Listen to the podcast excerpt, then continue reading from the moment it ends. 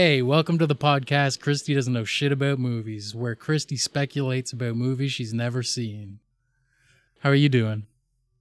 Not too bad. Uh, sitting around, not watching movies. So uh, I think It's I'm ready to go. It's good for the show. Yeah. All right, our first movie is 1986's Top Gun. What do you think Top Gun's about? I haven't seen the movie, but I've been on the ride at Wonderland. So, based on that, it's a movie with twists and turns. I. What's his name? Not Tom Hanks, the other Tom. Tom Tommy Lee Jones? No. Ah. Scientologist. Weird guy. Tom Selleck? He jumped on a couch with Oprah. Tom DeLonge from Blink 182? No. Tom Cruise? There you go. All right. Uh, that gave me a hand motion of like his hand cruising along to kind of help me with that one. Um, okay. Tom Cruise plays a pilot of aircraft. He I feel like this is an adventure movie. Um, like really actionful. He's really a fighter pilot. I want to say modern day. He ain't doing no Elizabethan era fighter pilot shit. None of that. Um there's a girl involved because this is a Hollywood movie. Um Tom Cruise, the fighter pilot, needs to win back his girl from You said it was like 1980 something? Yeah. From the Russians. Uh he flies through hoops and does loop de loops in order to win back his girl's heart, which the Russians have also captured. Um, there is a backing cast of uh, Forest Whitaker plays his best friend, who is also a pilot who doesn't do quite as many loops and hoop de hoops. Um, but he's there too, the sidelines, helping to rescue the, the girl. The girl is played by Jodie Foster, a young Jodie Foster. I think she would have been really young. Was Jodie Foster born when that movie came out? hmm Yeah. And in vitro, Jodie Foster is uh plays a girl that a young Tom Cruise is after, captured by the Russians. There's a plane fight. Somebody goes down. And not in that way, in a plane crash kind of way. So where, where do the Russians fit into this? Uh, just general Cold War shenanigans. The Cold War is going on. Tom Cruise wants them to take down that wall. So I think this is also partly based in Germany at this point. Whoa, that took a turn. Yeah. there's a German Russian pilots have stolen Tom Cruise's fetus girlfriend, Jodie Whittaker. Forest Whitaker has to help get her back. All right, then. Moving right along. All right.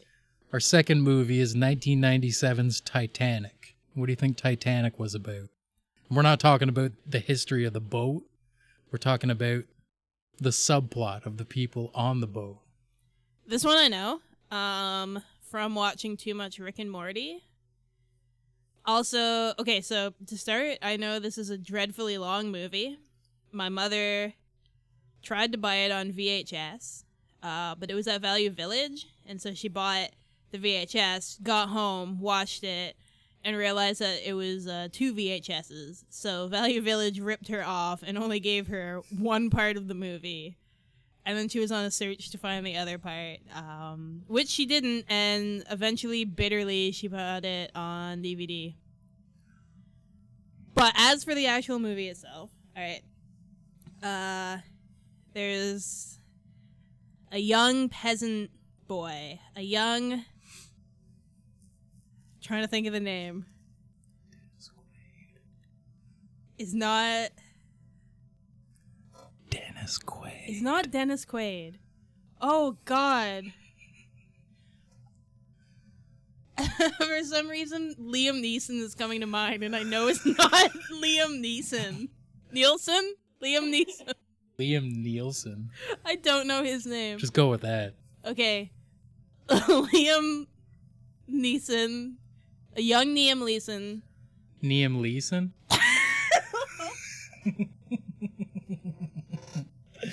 yes.